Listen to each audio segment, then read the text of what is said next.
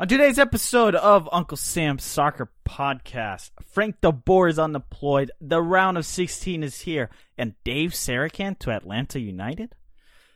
I'm Stephen Jodarin, and this is Uncle Sam's Soccer Podcast. Now, listeners, if you haven't done so, hit the subscribe button, leave us a five star review, and follow us at Uncle Sam's Soccer Pod. Now, let's get to today's episode.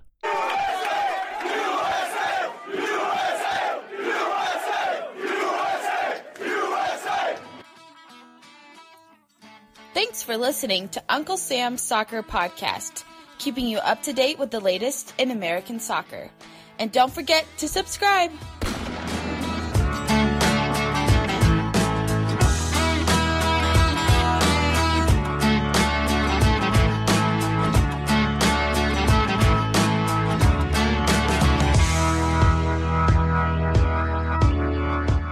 Alrighty, listeners, we are back here with a weekend edition of Uncle Sam's Soccer Pod.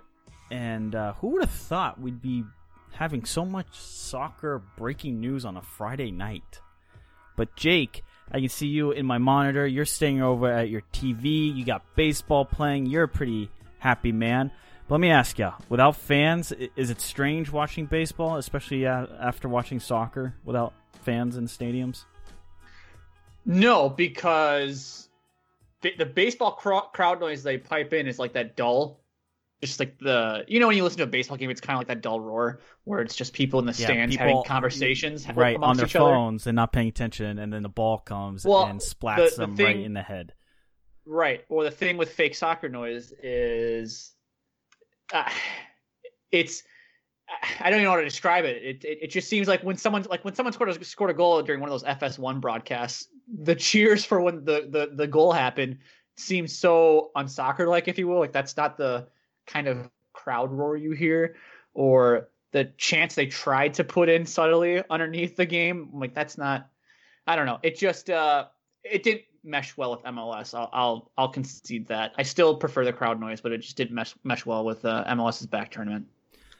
Justin, I never got your opinion on this. How do you feel about the crowd noise, pumped in for for the TV broadcast on Fox Sports?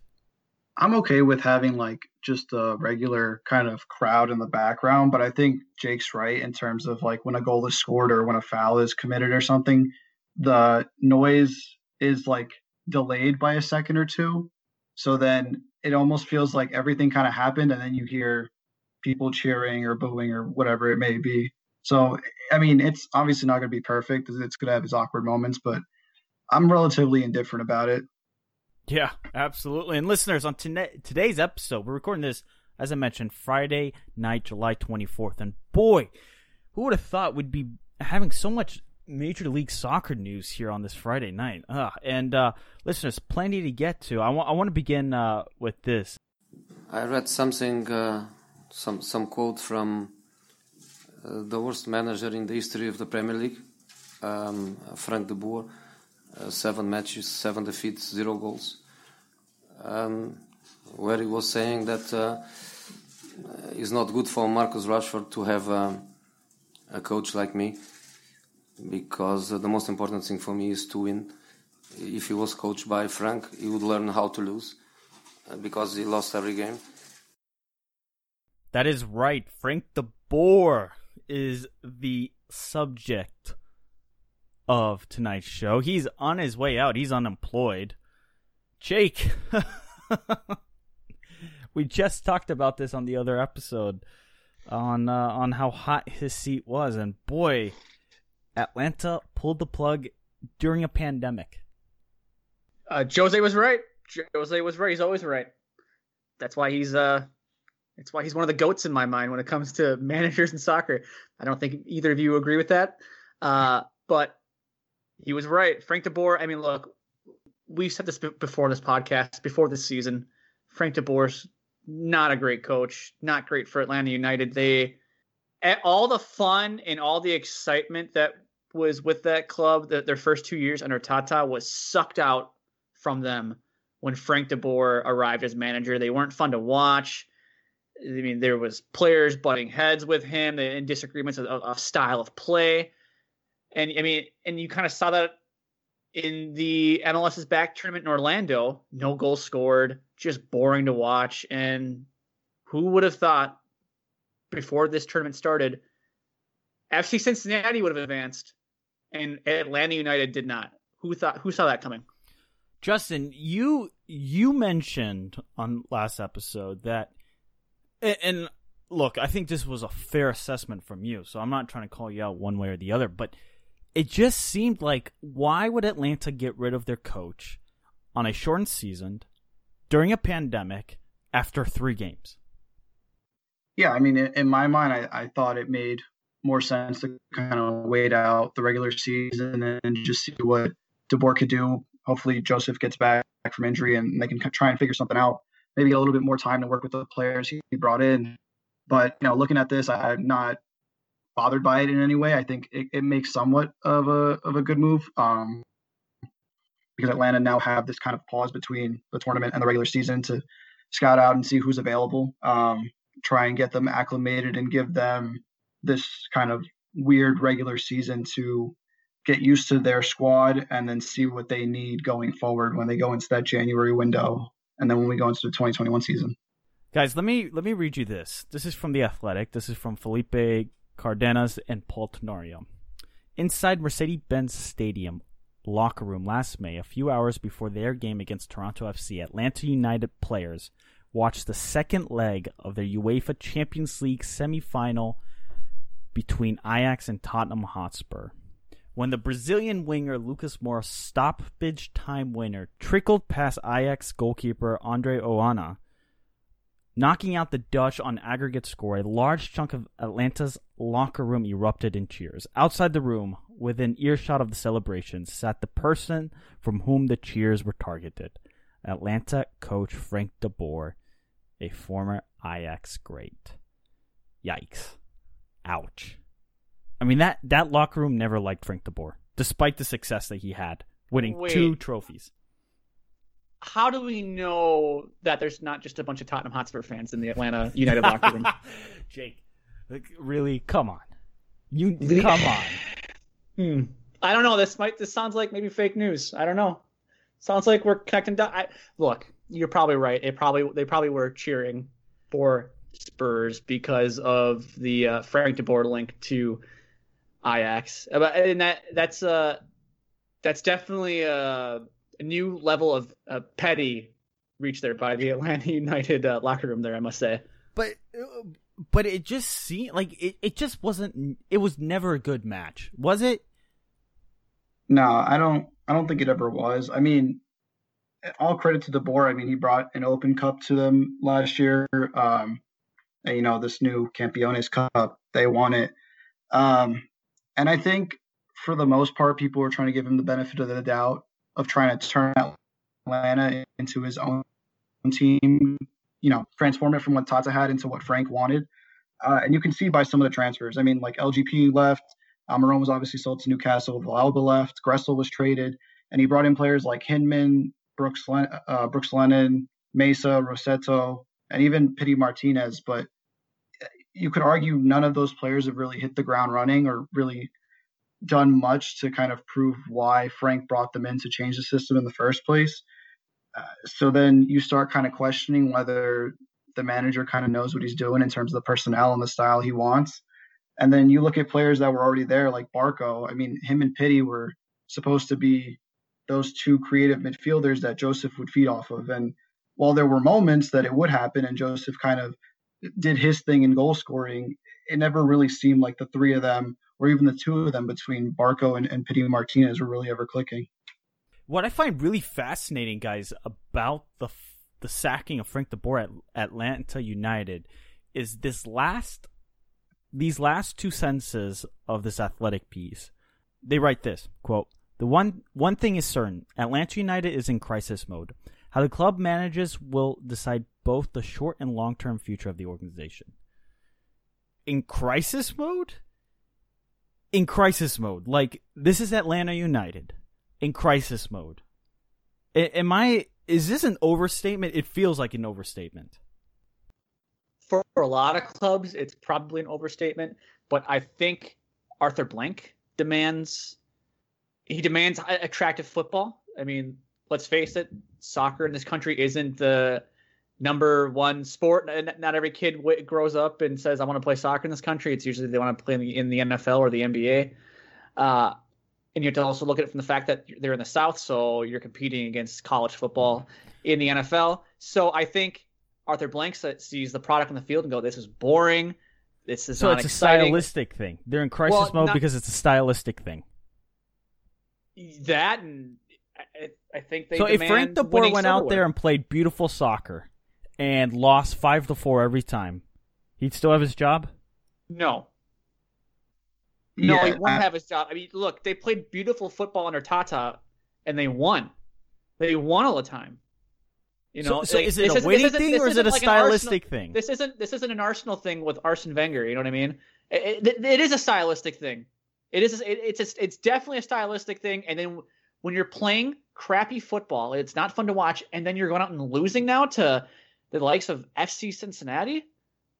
I mean, that's where but, but you know, the, I don't know rubber meets the road for Frank DeBoer. Right, but it, it goes back to what Justin said last episode, in which how is Atlanta United going to? Is this a justifiable sacking of a manager after a wacky uh, beginning of a season in which we're in the midst of a pandemic and it's three group stage games? Yeah, they lost every single one.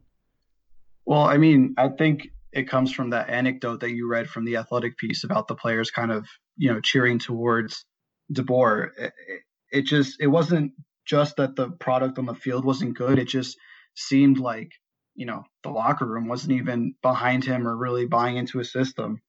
Um, and in terms of it being like a stylistic thing or a winning thing, you know, Tata found the balance between playing attractive soccer and winning. And I think if De Boer managed to implement his more reserved style of play and got the best out of Barco and Pity and Josef Martinez to play that you know, quote unquote, exciting soccer up front, while is the rest of their team kind of did the defensive and, and little work. Um, it, it would have been excused because they were winning and they had some type of excitement going on, even though they were playing more reserved. But yeah, know, none of that happened. They had a winning record. I mean, DeBoer went 24 and 15 um, in all his league matches.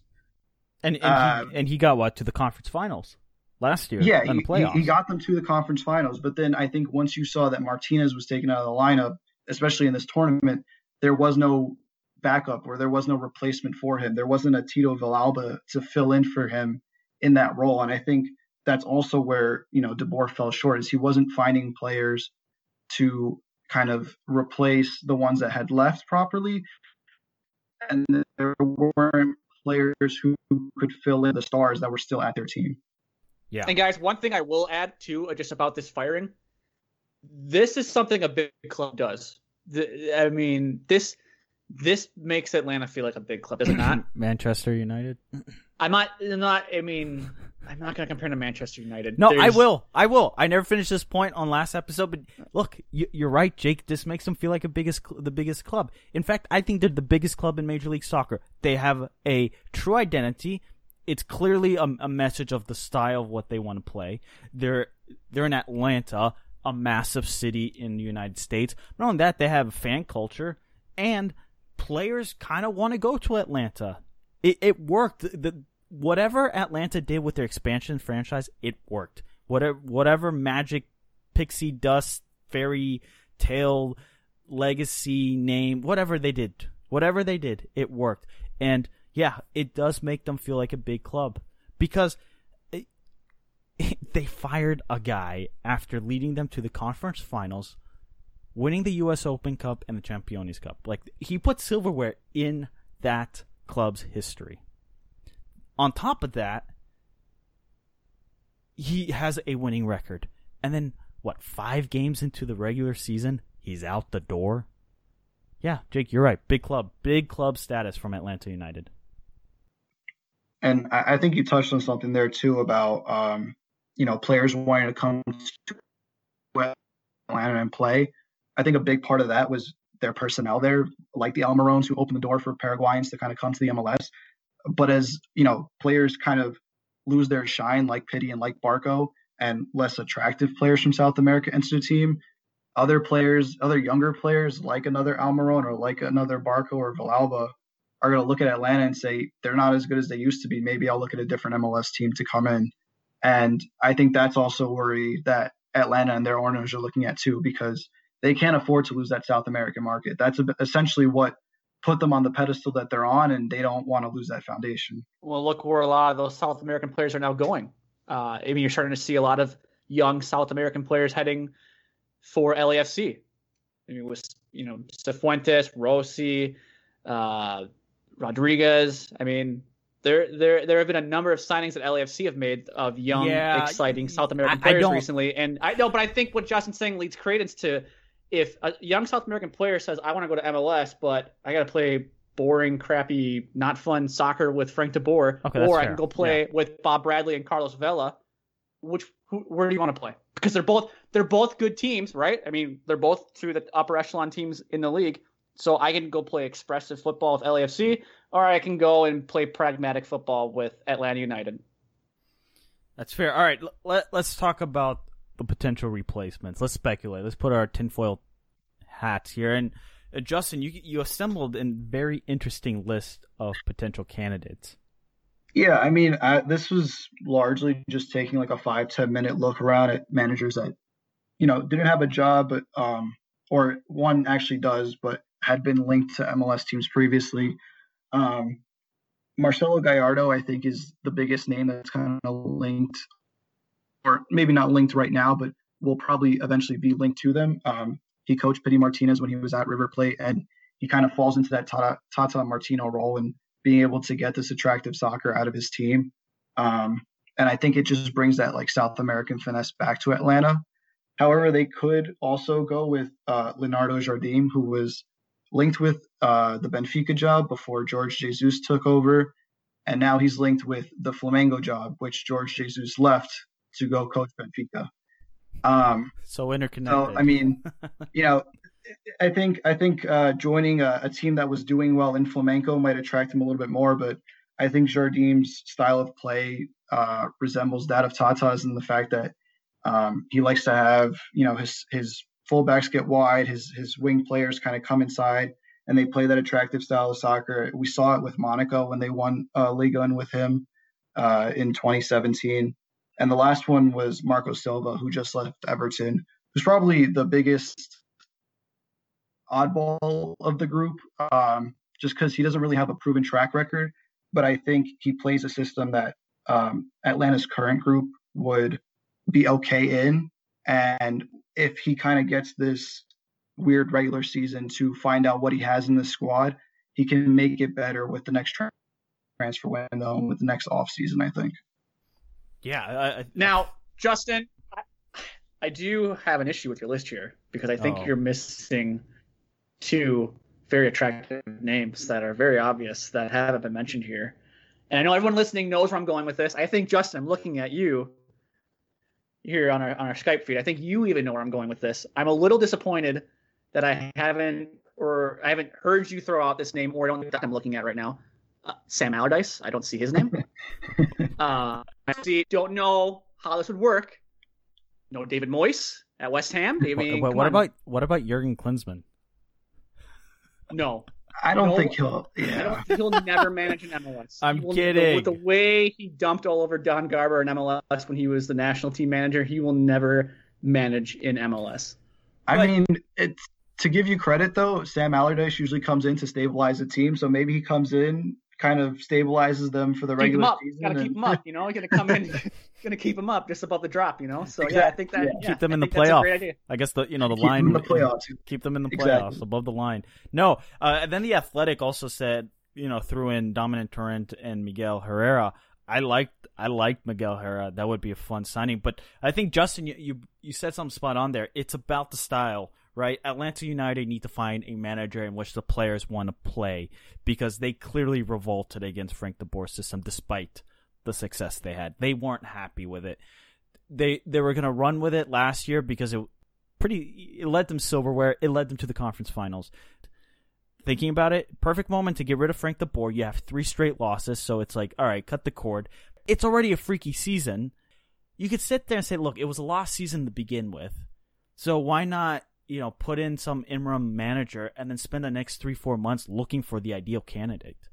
And then you, you, you kind of hit the reset button once the season's over and you go into 2021 uh, with hopefully a healthy Josef Martinez and a, a, full assembled squad whose morale is high with this new manager. Yeah, it, it feels like them firing um, DeBoer now would lead you to think that they want to bring somebody in pretty quickly. I, I, think I think them not bringing somebody in now ahead of the regular season would be an opportunity missed. Because like I've been saying, you know, it just gets them act, uh, you know, used to the squad and it gets them to meet the squad and who they have in a season like you're saying is already kind of wacky. So at this point, it's like you really got nothing to lose if you bring them in and just let them do what they need to for this regular season. Um, but yeah, they could also just bring in an interim coach and take that time to look for the next replacement because you obviously don't want to rush the next guy in either. Dave Sarachan. I got joke. I got jokes tonight, guys. I got look. I I said last week that I I thought there was no way in hell they were going to fire DeBoer in Orlando or after the season. I didn't think it made sense with the pandemic.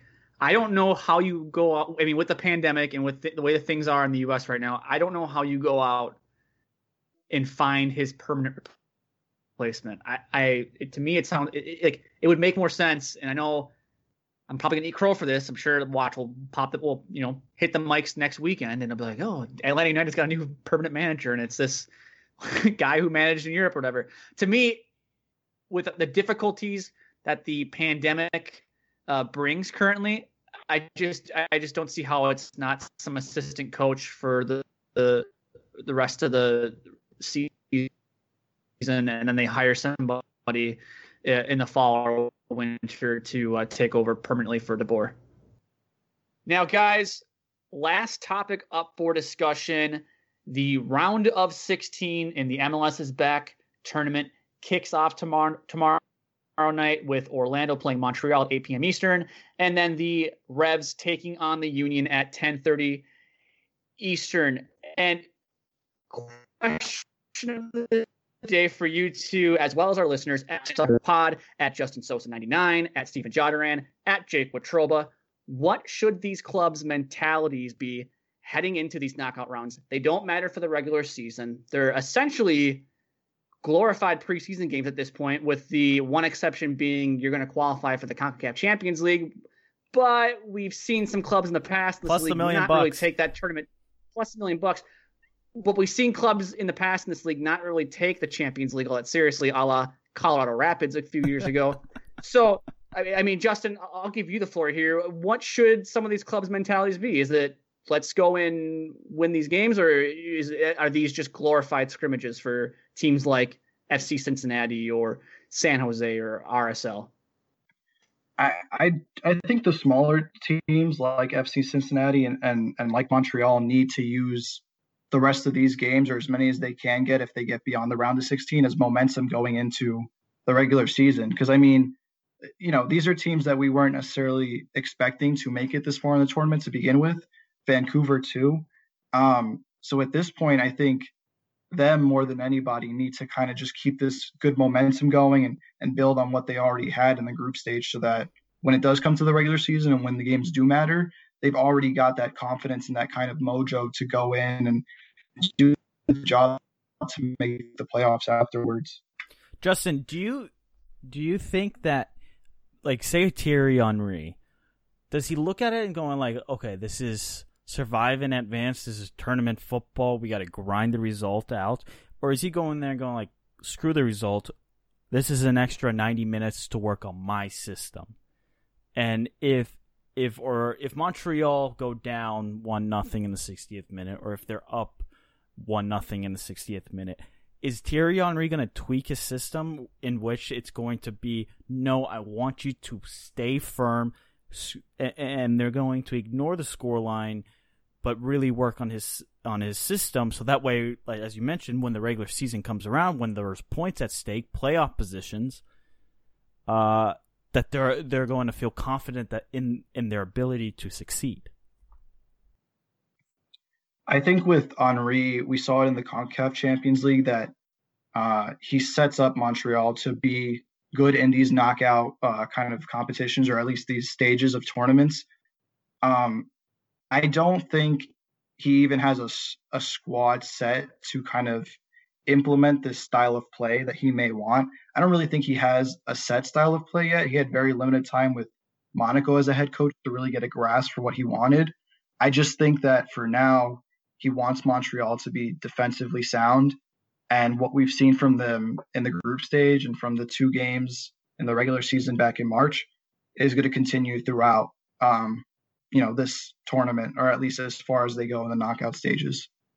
Okay, but it, that's fair. Great. Uh, but what about other managers? What's Bruce Arena thinking? Oscar Pareja, Adrian Heath, Bob Bradley, uh, uh, forgetting the name of, of, Seattle's coach. Every coach, basically. Spencer. Yeah, exact. Thank you. Yeah, I think for every team, you know, it's it's difficult to not look at these games and kind of say, well, we've done what we needed to for the regular season. Let's just kind of go with the flow at this point. And if we make it to the final, then we make it to the final. Um, I still think, though, that these coaches and these players are here and they didn't travel to Orlando and play through this heat and through this, you know, horrible weather and these kind of wacky conditions to at least not give it a go to win this to win this title and to win the rewards that come with it. Uh, so I think we can expect coaches to throw out their strongest teams. Maybe they, they feel a little bit more freedom to, to experiment with with a player or two here and there. But I, I think for the most part, we'll see full strength 11s from everybody. Jake, I, I, I'm curious to know what these managers are thinking. Are they, you know, this could be a great team confidence booster for the regular season, right?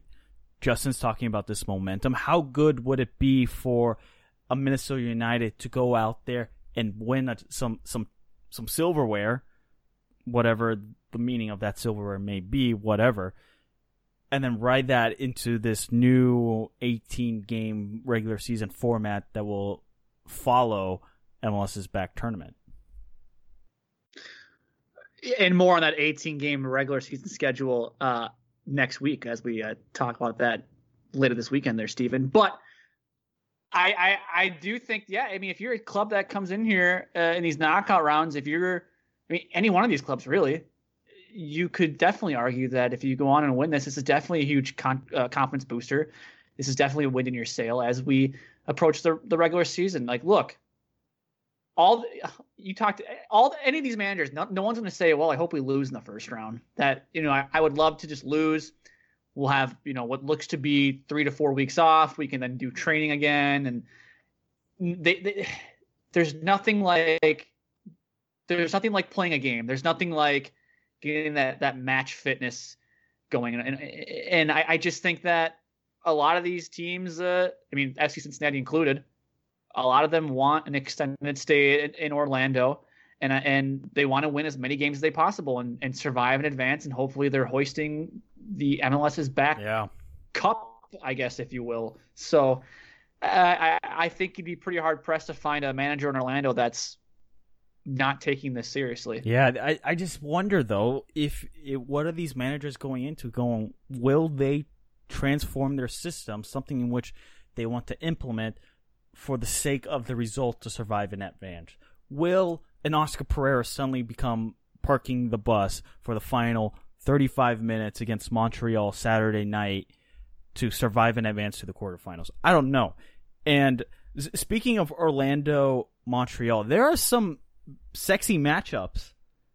Sounders, LAFC, Crew, Minnesota, Toronto versus NYCFC. Out of the the eight games there, what do you think is the most enticing? I'm not going to pick the obvious one because there's a very obvious one. Okay, well, and I think Justin was going to say, well, no, I, the, the, the few the, the, the, last podcast, Justin had said, said a couple things that I thought weren't so obvious. So maybe he's a guy that likes to take the, the path less traveled here. For me, the matchup that I think is the sexiest, if you will, I I think Philly, New England, really would be the yeah yeah I I've I've enjoyed dating back to last season, I enjoyed watching Philadelphia play. I think they're a fun team to play with. Uh, I mean, uh, you know, my guy Przybylko. You know, we all know Yeah, on this yes. podcast. I like that guy. Yes, you Uh, do. And look, Bruce Arena. We've talked about it time and time again. And Steven, I, I'm gonna I'm gonna talk about the Revs this episode, Steven. This isn't no, this isn't your time to talk about the Revs. This is my time. Okay. I, I'm converted I'm- I'm- this man. I'm stealing your touchdown call. I mean, with Gustavo Bou, with Bruce Arena. Look, I mean, this team, I don't know what it is, but Bruce Arena, I feel like can sprinkle a little pixie dust on this team, and he can probably he, he could get them to the final. And I don't know, man. I just think Philly Revs. I I, I think that those are two even. Uh, those are two teams that match up well. I think you could flip a coin in that game, and I, think it could be super interesting. Now, like I said, there's an obvious game. There's an obvious matchup on Monday night, late Monday night, that I think everybody will be circling on their calendar for uh, or their schedule. But for me, I mean, if we're looking, if we're, we're going to ignore that game, I'm taking Phillies Revs. Interesting. Interesting that you say it's a a, coin toss. Jay Corden five thirty eight. Philadelphia is uh fifty seven percent uh likely to win. New England only forty three. Um, there are several other 50-50 games. Toronto. Uh, or there are a few 50-50 games, very close games. In fact, Toronto 50-50 with NYCFC, San Jose, Real Salt Lake 50-50 there. Uh, your Minnesota United are actually underdogs against Columbus Crew. But uh, Justin, let me ask you, uh, what's the what's the sexy matchup here? Is, is it the obvious Seattle Sounders versus LAFC? Yeah, I mean, I think everybody's kind of looking at that as as as the the match to watch, especially because it's a repeat of the Western Conference Finals from last year. Um, but I I agree with Jake in, in that Philly and New England is an intriguing matchup because you have players like Pania, Bou, and and Gil who can kind of create some some magic for the Revs, and you have Philly who just like to attack. So uh, something to me says that this game could be like a five-five to penalties type of thing. Just Oh if, yes, give it to us. if everybody's just you know if if the Revs are clicking and Philly's pressing and both teams are kind of just like throwing defense out the window because I mean you know neither team really has a great defense but I wouldn't say they have a bad defense it's just the creativity and offensive um, nature that both teams can kind of manifest I think is going to make this a high scoring game but Yeah. as far as as far as the game to watch um I think San Jose and RSL might be interesting. I, I think San Jose are going to force RSL out of this kind of defensive shell that we've seen them play in, and I think that'll be interesting to see if if RSL can kind of create something in the final third and, and be more progressive and attacking than we have seen already. You know what's really interesting? LAFC is sixty three percent favored versus Seattle. Only thirty seven percent chance. Seems like n- Jake, if I were a betting man, Seattle would be a, a gross underdog. Um, the other matchup I'm actually really interested is Orlando City Montreal because these are two clubs that no one had expectations for. Here they are. One of them is going to have a quarterfinal appearance, a chance to be in the semifinals. I'm curious to know how these two squads look at each other, going like, I think both of them believe that they can go in and win, and I think that's fascinating. Here you have two, you know, smaller dogs in the fight. Do they really look at it thinking they could win this tournament? Probably not, but they could make some noise. I, I think there there is there is something to it.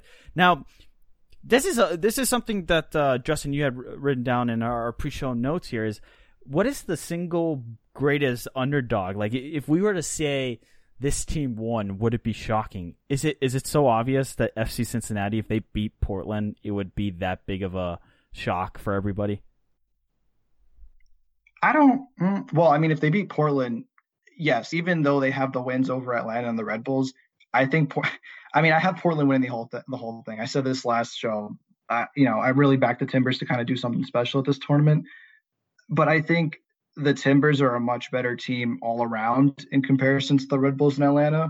And I think Cincinnati are going to find it a lot harder to sit in that shell when they have players like Blanco and like Valeri who can work in those compressed spaces and kind of open up defenses even when they want to be super compact. I would I would say Montreal has the biggest, I guess, underdog uh, label on them if they were to make some runs to the final or win the tournament, only because they're playing Orlando, who's coming into this game hot. And if they if they manage to beat Orlando, they have to play either Seattle or LAFC. So, and that might be their their biggest challenge if they are to make the final, because after that they're playing one of the other teams in the other bracket on the other side of the bracket, who will most likely be the crew, who outside of LAFC have probably been the best team at the tournament, and then they have to win the final just in general. So, you know, they've got a tough road if if they're going to be the the biggest underdog and then kind of win this whole thing if they do. I, I, I really hope some of these teams just have fun with it. Some managers just like, look, boys, we we've done the job. We've gotten the results for the regular season. Let's go out there and have some fun. Let's see if we can make some noise. Like, what stops Montreal for having the belief saying like, look, no one believes that we should really be here. Same with Orlando. Same with FC Cincinnati. No one pegged them to be at this stage. A lot of them thought they would crash out, especially FC Cincinnati, right, Jake? No one thought they would beat the Red Bulls and Atlanta United, but here they are, a chance. You know, I I get one of the favorites, right? Pull of Greece. Like, remember, remember when uh, Jurgen Klinsmann like to throw around the uh, the Greeks winning the Euros? Uh, what was it, 2004? Four. Is that yeah. the year they won it? In Portugal. Yeah. In Port or here, Justin will oh yeah. Pull Portugal. Yep. yep. I mean, it's a one-off uh, tournament. Weird things happen. Who knows? I mean, I think you guys, you guys had mentioned. Look, if Montreal or Orlando, whoever wins that game, I mean, yeah, they they face a buzzsaw in either Seattle or LFC, and if, if for whatever reason they were to beat either one of those two teams, they got to go up against probably the the uh, the crew. Um, for me, I think another team you guys forgot to mention. I mean, the Whitecaps. I mean, do any of us anticipate the Whitecaps doing anything? Are, are they still using an MLS pool uh, goalkeeper?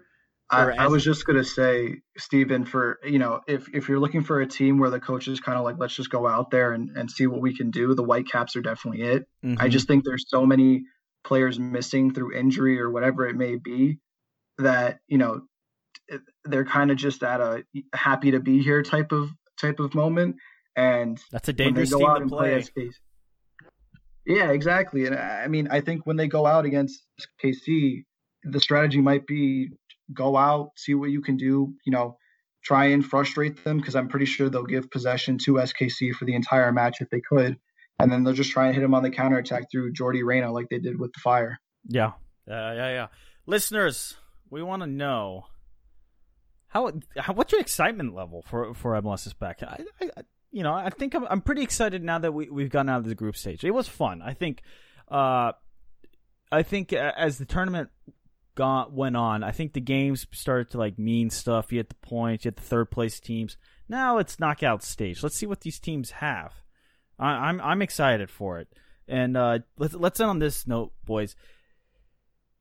MLS is back. Obviously, we have the NBA coming around the corner. MLB is here. Opening weekend is is now. The NBA is next week. You got NFL on the horizon. Is is this it for MLS? Or are we? Is this? Are they going to now be on the back page of sports? Or do they have an opportunity here to have some fun now that it's a knockout stage? And the fact that there's there's silverware to be played for the within the next two weeks do you want to end on a positive note or a negative note? Well, you're you're Mr. Negative. So let's go to Justin. So Justin, why don't, Justin, why don't you take this one then, and I'll, and I'll maybe I'll end things. I think I think it's definitely unfortunate that the knockout rounds kind of align with MLB and NBA coming back. Um, you know, you got to look at how MLS marketed the tournament in general, and I don't think they did a great job with it. Because um, had they done so, we would have had an audience for the group stage. You know, regardless of whether the soccer was super super great or, or you know five three six two games every single night. Because um, we would have we would have at least had some attention stay with us to see who won this tournament. Um, so i think we are going to to miss out on, on a large audience kind of seeing who does win this tournament. But i also think that for the small number of people that we may have attracted to watch mls a little bit more we'll at least have that to kind of put in our back pocket and say, you know what, we were the first men's professional league to come back. and finish out an entire, you know, kind of tournament uh, style um, season, which is something I think everybody doubted would happen, especially when Dallas and Nashville went home. So I think the positive to take from this whole thing is they put it together, they had a plan, they followed it, and pretty soon they'll have finished the entire plan and they can just say, you know what, we did it first, we set the blueprint um, along with the NWSL, and that's all they can kind of, you know, tip their hats to. All right, guys, I'm going to rain on everyone's parade here. I hope you're all ready for this. I think, Stevie, that you posed the question of will MLS become backpage news once the NBA comes back let, uh, wait, the wait, wait, let, let me uh, let, let me guess. Let me guess. It's already back page news. It's been backpage news. This whole tournament was backpage news. I mean, come on, man. You have all these. You turn on ESPN, and they could be coming out of one of the games on MLS, and we're talking about a Dak Prescott potential contract extension, or we're talking about what LeBron James ate in the bubble today, or we're talking about Mookie Betts signing a contract extension. Uh, you know, is college football going to be played this year? I mean, the list goes on and on. I don't want to be this guy and say MLS sucks or you know come off like that, but I just don't believe that it was ever front page news to begin with. I mean, look at the TV ratings. I mean, we talked about them last last weekend. Two hundred ninety six thousand uh, viewers was the average on uh, the ESPN networks. I mean, they were literally only competing against NWSL. So I mean, those and there was not, nothing else on. So I think those numbers kind of tell the whole story. I just feel like they've been uh, back page news the entire time. But listeners, before we go, question of the day again: What should coaches' mentalities be heading into the knockout rounds? Should they take this seriously, or should it just be we're just gonna this is like a practice run for us Jake, if uh, as we get ready If, for the um, restart of the regular season. you Jake- can follow the. Sh- if Minnesota United win this trophy, are, are you going to celebrate as as this is being? oh, we're uh, pop we're popping the bottles, baby. as as a Minnesota sports fan, I don't. When's the last time you saw somebody lift some silverware? Uh, I saw the Lynx lift a couple WNBA titles. Uh, uh, I think the last one was six years ago, five years ago, somewhere in that time frame. So that was the last time I was alive for a Twins World Series championship, albeit I was two years old. But yeah, we uh, we celebrate uh, any kind of achievement. We celebrate up here. Okay, this is Loserville, USA. So, but anyways, that's the show. Follow us on Twitter at UncSamSoccerPod. Follow Justin at Justin Sosa99. Follow Steven Jodran at Steven Jodran. And you can follow myself at Jake Watroba. Mr. Negative. Mr. Negative.